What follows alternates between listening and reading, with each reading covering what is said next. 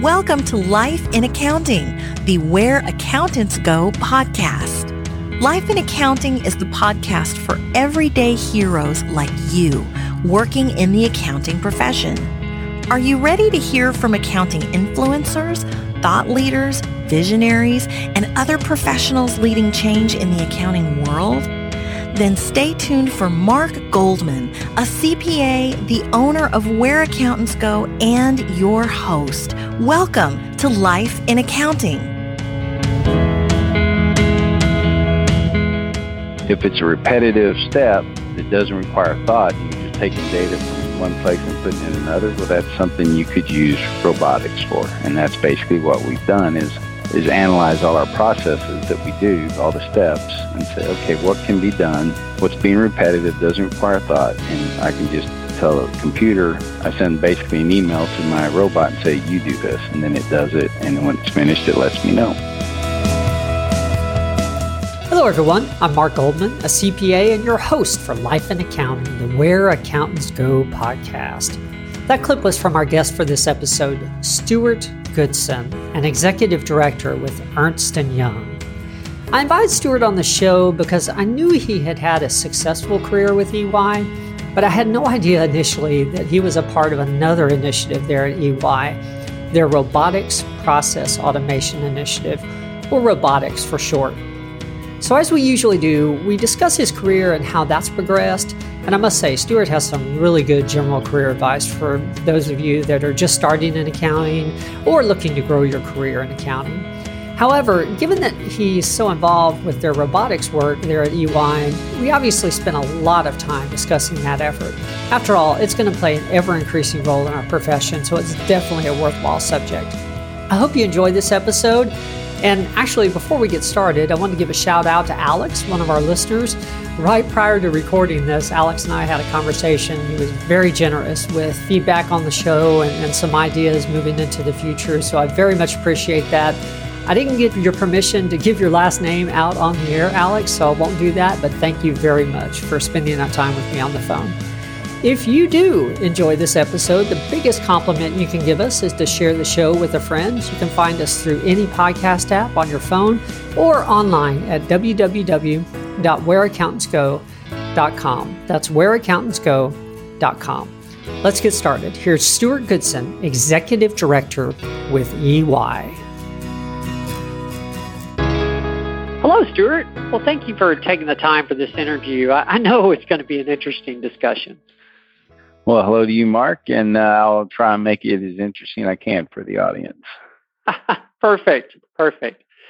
Well, for the audience, we have Stuart Goodson on the line, and I wanted to get Stuart on the show initially because he's had a very successful career with EY, and I wanted to talk about that, of course, for the program. But when we got started talking initially to line this up, I found out he's a part of a very special initiative there at EY in the robotics area. So I knew somehow, if at all possible, we had to get this scheduled.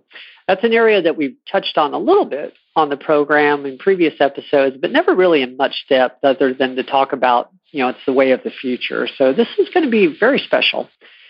Stuart, before we get into that portion, though, I think it's always important for the audience to understand sort of how your career started and has progressed along the way so they understand how you got from where you were to, to where you are now. How did you initially decide to pursue accounting as a possible career in the first place? Sure. Uh, it was back in high school. I took an accounting course. I knew I wanted to be in business, and uh, we had an accounting elective, so I took it. And I knew after my first day that's where my career in business would take me in the accounting field. Didn't know much about the profession at the time, but I just knew I enjoyed what I was learning. Okay.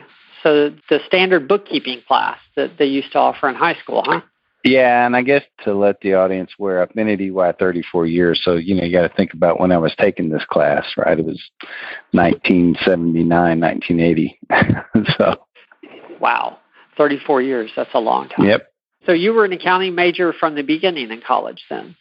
Yes, I was. Yeah, I grew up in the northwest corner of San Antonio. Uh, and uh, UTSA was right around the corner from where I lived, so that's where I went. And yeah, I knew I was doing accounting, so I planned my courses and accordingly. Okay. Did you go straight through school? Four years at the time. Yeah, four years, a couple summers. I worked forty hours a week. Went to school full time as well. So it was it was fun, but uh, you know back then it was UTSA was uh, more of a commuter campus. Uh, it didn't have a huge enrollment like it does today. Today it's more of a traditional school, but it still has a lot of people because of the military presence in San Antonio that attend there quite a bit to get degrees or second degrees. Okay. And was EY your first job out of college? Yes, it was. I've okay. been there ever since I graduated. Wonderful. Now you work. I know you are involved in tax. Did you start in tax initially? Yeah, or? back then uh, you could start with just your BBA in tax. The hmm. the hours that were required you could still do with the BBA. Unlike today, you have to do the five year master's program to get enough accounting hours. But back then they would hire us with just a BBA. Okay. Well, 34 years is a long time. Walk us through sort of how your career has progressed, starting from that staff tax position, I guess, to, to where you are yeah. now. Yeah. So in college, you know, I took auditing, I took tax, and every time we, I do a lot of recruiting, and we always ask the students, you know, you have to choose between an audit internship or a tax internship, and a lot of them, which is understandable, they scratch their heads and they don't really know. But I, I just knew somewhere back in high school when I took accounting when I took my first tax class, I could see myself doing this, consulting with people, advising them on tax rules. And so I knew once I took tax, that's where I wanted to go. So I interviewed for tax positions at the, back then, I think we had, it was during the big eight, but there, I think we had six of them in San Antonio at the time, five or six of them, and interviewed with them and ended up at EY because I just liked the people I met and the culture that was there. Okay. Did you sort of take the typical route of staff to senior to super? Yeah, yeah. So I, uh, when I was in college, the tax I really liked was the individual tax. And uh, the EY office was really a, a tax firm that did some auditing. We had a lot of tax clients, a lot of private clients, you know, local private businesses. And that was a lot of fun, and I really enjoyed it. So you got to work with the client, you got to work with them on their company, and then from the company, the majority of them were flow through so you got to work with them under 1040 to see how it all worked out. And so I just started learning more about the individuals and the taxes around the individuals. So I learned about fiduciary taxation. I learned about estate taxation. So I just started working with clients, advising them on estate and gifting, uh, type of entity to set up when they were setting up an entity, whether it be a partnership or an S corp. So then I, you know, was a staff and then a senior, then a manager, you know, and eventually to where I am today, an executive director. Okay. Uh, but I've done a lot of things. The one thing I did do early on was when computers were first coming in, into the scene, I uh, decided these are going to be some a tool we're going to use. Got to learn how to use them. Really didn't use the personal computer in college, so I set a path to be the technology champion for tax for two reasons. One, I could always get the latest on technology, and two, I'd always have the best PC. Uh, so that worked out well. The new toy would come out, and I would get it, and somebody else would get the old one. And actually, one year, the firm decided to put in a network, and I had led the tax department. We got a blueprint from National, and you know, I wasn't raised as a computer programmer or anything, but I knew how to ask the right questions, and that's what I did. And at the time, our audit department used Macs and we used PCs, and I was like, well, how do we communicate? Because this was the early age of PCs and the internet and email and saving a file on a Mac, you couldn't pop it into a, the floppy disk into your PC and read it. And like, okay, how to exchange information? And so we designed the network from the basic blueprint that National provided, but then we made some changes to it to make it more efficient. And then when they came down to grade our network, they looked at it and said, hmm, this is better than what we have. we go, yeah, well, it's because it's designed by people that are in the field. So something I've always tried to, re- to remember and, and do in my career is remember what we do when we're down in the down doing the dirty work, just what it takes to get it done, so that we don't come up with policies or processes that don't make sense to the people that are actually doing all the hard work. Okay. How long have you been in the executive director role now? Since uh, October of 2000. Oh wow! Oh wow! Okay, quite a while. Yes, I guess that's half my career now, isn't it? yes, that's right. Still good at math. I thought about that. so tell us about the robotics initiative. Uh, how how did you get involved, and how long has that been going on with EY? Yeah, so it's probably you know it's probably been going on in some form or fashion for about three years. It started first with uh, just data analytics and people trying to understand data analytics. And every time I listened to somebody talk about it, I really never understood what they were talking about because they, they really couldn't communicate what they were trying to do very well. I mean, I understood the need for the analytics, you know, because we have tons of data, right? Mm-hmm. Whether we're doing an audit or we're doing a tax return, there's a ton of data there with a client. And so that's probably when it first started was how can we get the data and analyze it and do something with it. And then as some of the robotics, when you talk about what we do in robotics, it, it's not like where you see at the Ford assembly plant where robotics are putting cars together. Ours is really just software programs.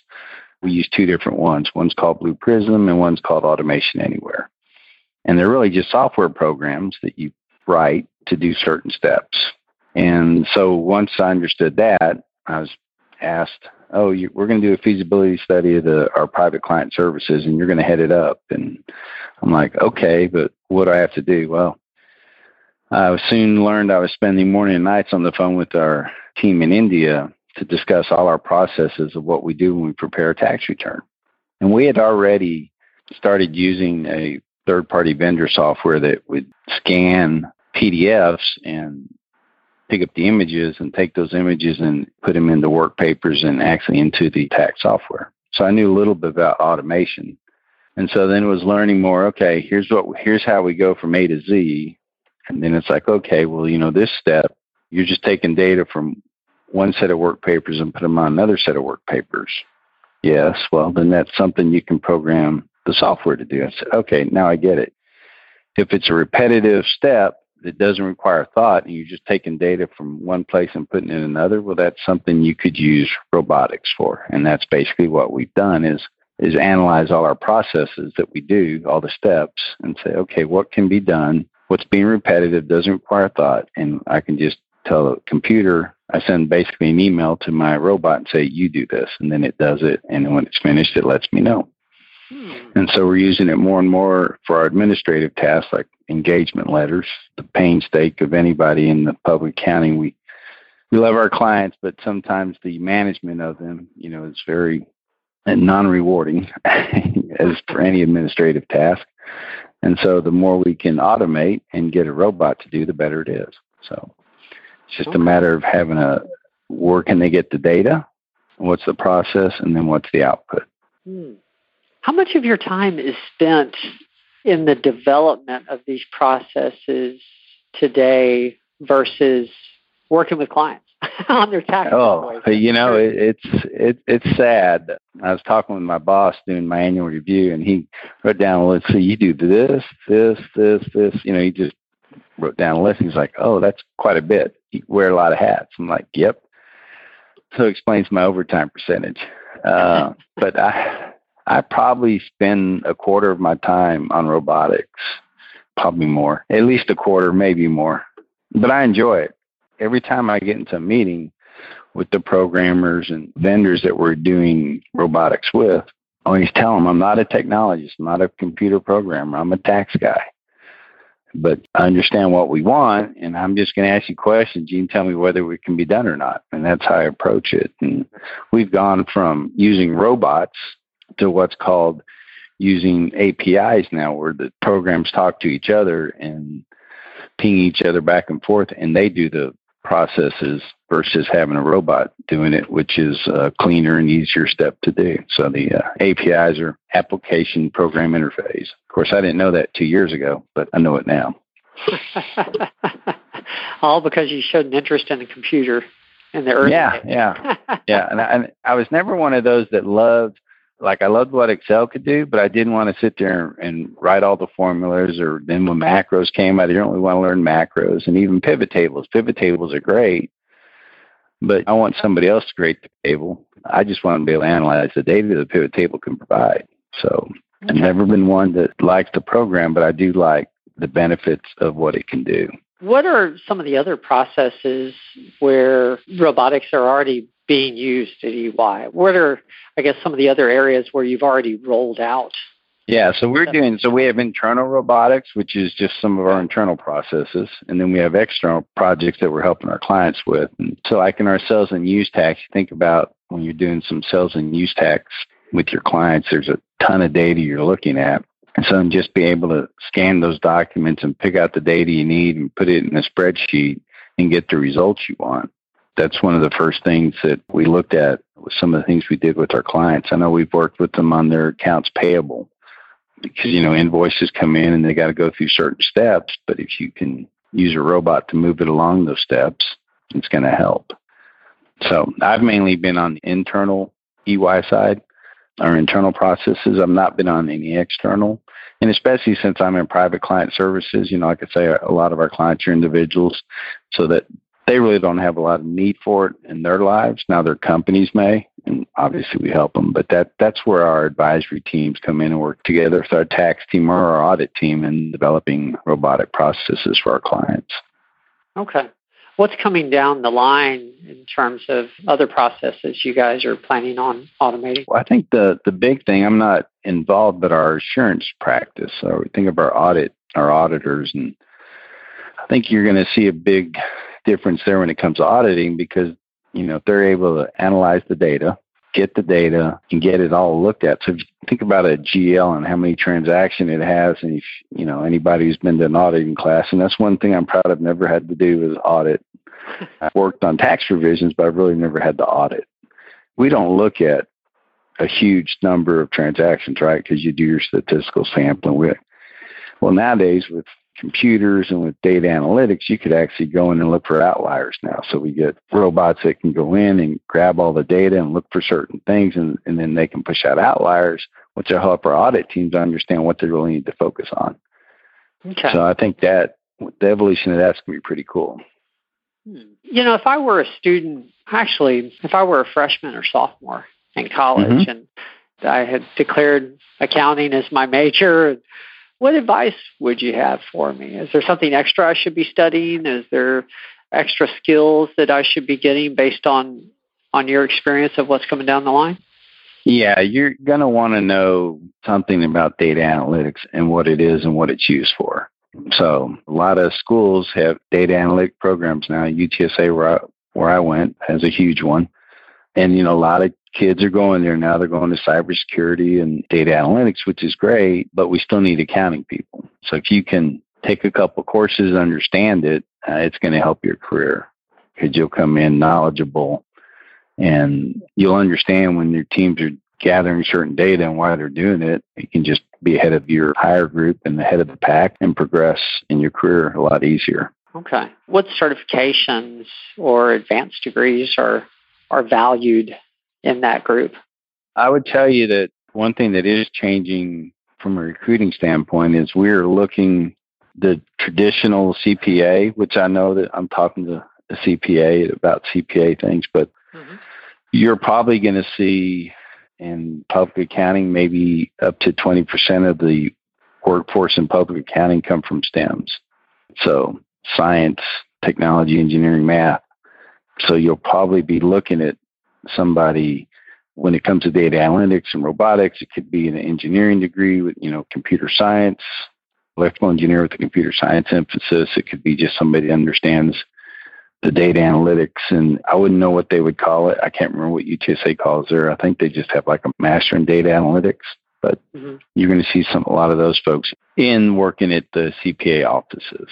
But still, there's going to be a, a there's a strong need for just the traditional CPA, you know, that gets their master's in accounting, where you're getting your degree. You know, study some of the pay attention in your computer science classes because you'll need it.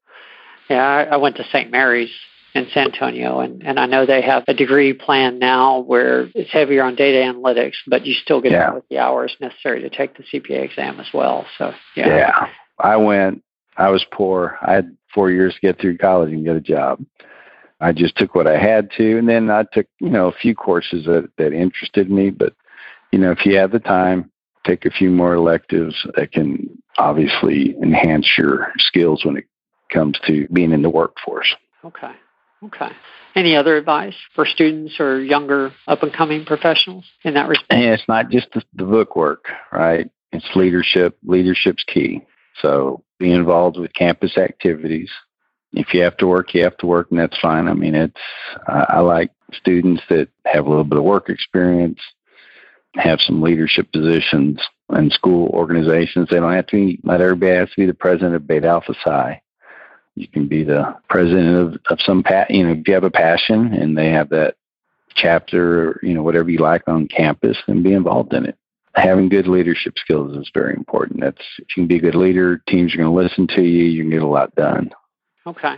Now, I'm glad to hear you say that because we're talking about technical accounting skills and then robotics and data analytics, but still, you know, we all have to work with people every day. And so, yeah, yeah. I mean, yeah. you know, college you know, like I said, I my goal was just to get through and get a job, and I didn't have a traditional college experience because one UTSA back then was, like I said, was commuter. We had a basketball team that did fairly well, but still there wasn't a lot to keep you on campus. Nowadays there is, which is great. So you know, go to college, experience the college life, but be smart about it, especially with social media nowadays because nothing gets erased. so that's that's advice I'd give everybody. Be careful what you put on Facebook because recruiters do look. But leadership's important for everybody. Good communication and good leadership. College is there to build your foundation. Okay, when you get in the workforce, no matter where you go to work, whether it's public accounting, industry, wherever, wherever you go to work, you're going to get trained. You're going to get the skills you need to perform your job when you get a job. College is going to give you the foundation so that your mind's open to learning even more, which is great. I mean, I'm still learning now, which is why I like doing what I'm doing. That's why I've been at EY 34 years because I've always said I want to, I want to do the same thing. Although I'm taking care of the same clients, I'm doing it differently. I'm getting new challenges, so it's fun. Hmm. Is there anything you can identify along the way that you did to develop those soft skills, leadership, communication, that kind of thing? Because you've had a great career there at EY and, continue to.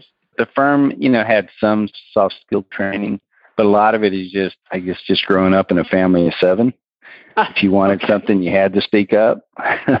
so some of it was uh, my dad was military, and then he worked civil service out of Kelly, and and he was the bartender at uh, whenever the general would host a party he would be the bartender and a couple times i was his bar back having to talk with the commanding general of kelly came to me and said son make me a, a martini. I said no that's my dad's he said no it's yours.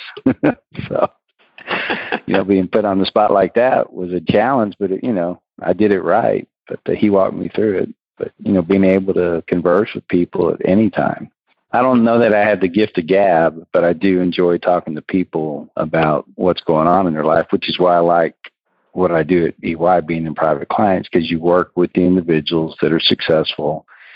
You learn about their family history, you learn about what their children are doing. And so, you know, I've got, I'm on generation three of many of my clients now.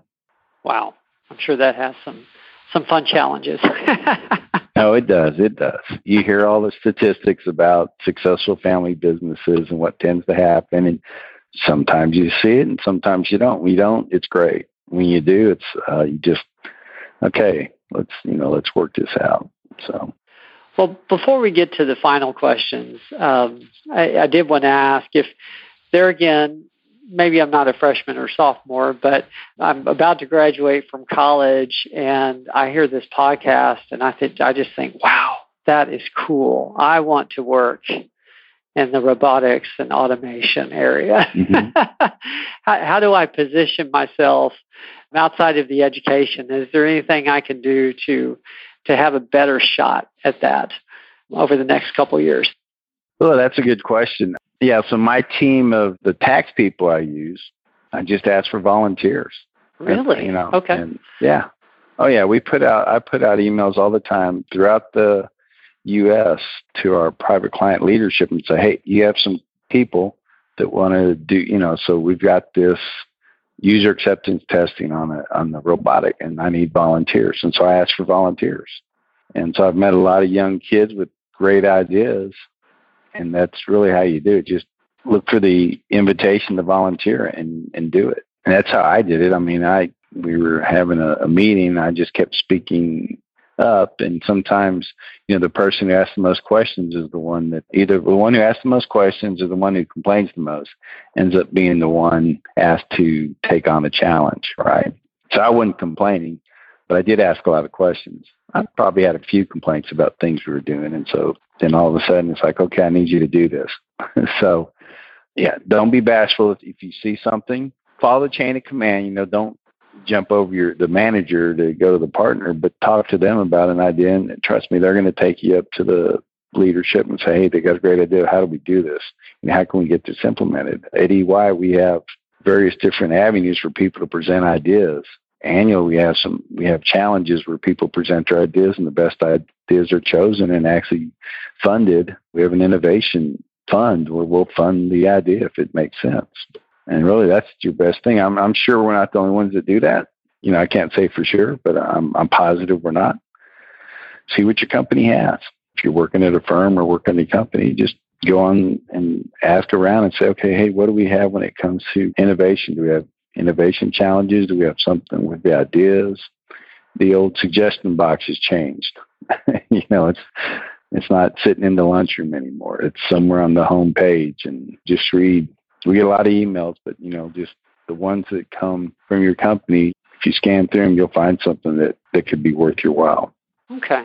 Yeah, that's good to hear because I, I do think that when we're getting out of college and we've been focused on getting good grades and a good internship. And as you get into your career, you sort of have the thought, or many people do, that if I do a good job, I'm going to be noticed. And there's some truth to that, but there's a, there's a lot of sharp people, you know. so, yeah, there there there is. That's interesting because I, you know, Horatio Alger, you know, for all those that remember those stories, that was what it was. You know, do your best, you'll get recognized, but it's not always that way you do, especially in public accounting, more so than industry. I think you really need to toot your own horn. And some people are uncomfortable with it, which I'm one of those. It's not how I was raised, but you hear it from anybody if you hear the personal coach. You know, if you they talk about building your own internal network, right? It's the same thing. You got you have to have a sponsor. Whether you're in public accounting industry, you have to have somebody that recognizes what you can do, that can tell the people that need to know hey, this person's a superstar. We need to take care of them. This is what they're doing. You need to make sure that that's being communicated. And sometimes you do it yourself because you never know when the boss is going to come up and say, hey, tell me about that project you were doing. I heard it's really interesting. And then you have your opportunity, you have your soapbox, be uh, able to tell us exactly what you did and why and how it works and why we should do it more. That is good advice. It is. Well, you know, we call this life in accounting because I try to make it well rounded. And we've been talking a lot about your career. You, you mentioned that you are involved with charity, Catholic Charities. Yeah, I'm on the board of the Catholic Charities of the Archdiocese of San Antonio. I've been on for a couple of years. I'm actually the treasurer. You know, it always happens if you're a CPA. you know, oh, you're the treasurer, which was the same. I, I used to be on the board of uh, Special Olympics Texas. And at first, I was the treasurer, and then I was the vice chair and the chair, and I really enjoyed that. It was a great charity, great. One talking about kids you can learn from. If you ever go to a Special Olympics event, you can learn from the athletes. They're amazing. And it's the same with Catholic charities. You know, we have over 40 programs in San Antonio, in the Archdiocese of San Antonio, and we serve a lot of people. You know, 100,000 people. You know, whether Ooh. it's at the food pantry, whether it's at the Guadalupe Center and just, you know, after school programs for kids, providing legal services, all sorts of different programs, programs for single mothers.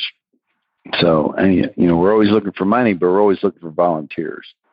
Trust me, there's a program that we have that you would probably love to volunteer at. So we get a lot of volunteer hours, but this year we helped a lot with the hurricane relief for Harvey, we helped with the hurricane in Puerto Rico. We've helped with, unfortunately, some of the human trafficking. We've helped with those families when they were discovered, help provide shelter, get them clothing, get them food. I enjoy it. It's a it's a worthwhile uh, charity, and uh, it's just something I was looking for, and it, it came available, and uh, you know I never regretted my decision to be on the board.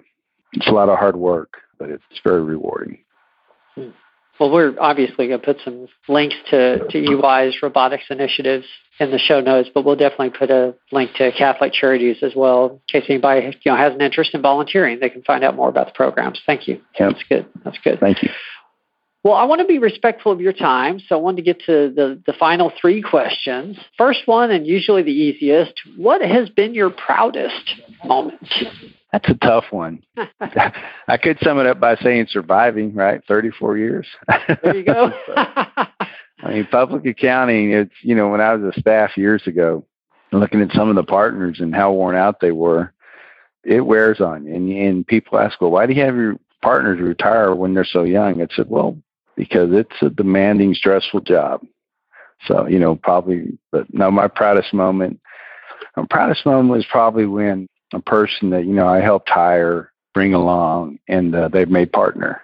yeah, I guess in 34 years. Yeah, that's bound to have. Yeah. I didn't think about that.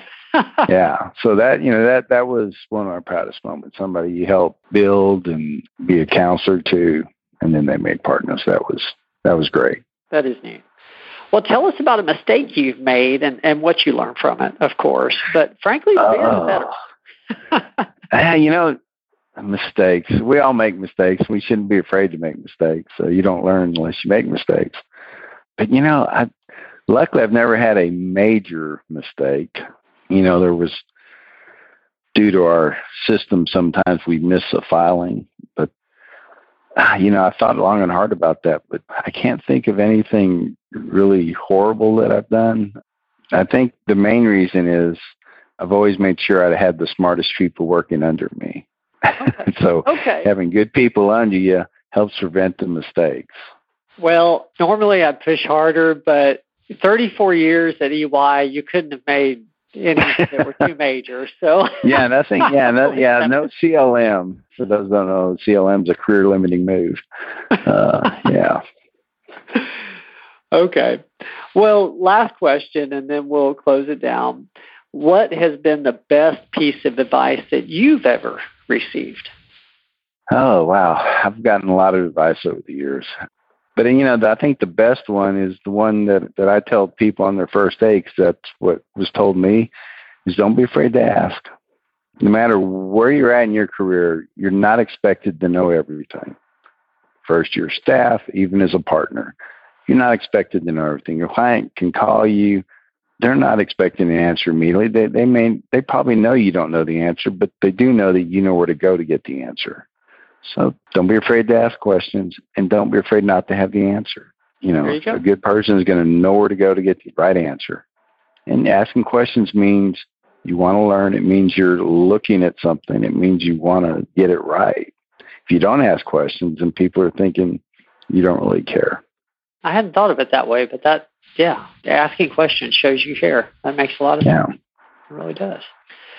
Well, thank you so much again for taking the time to schedule this. This has been good. I knew we were going to talk about robotics, but I appreciate that we got into soft skills too. I hadn't thought about that, Sure. and that is that is a key area, definitely. Yeah, yeah. The one thing I failed to mention about robotics is the next step is artificial intelligence.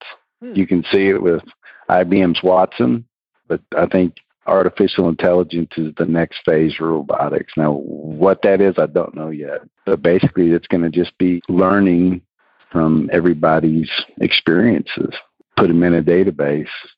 What usually happens when this situation occurs, what's the typical outcomes?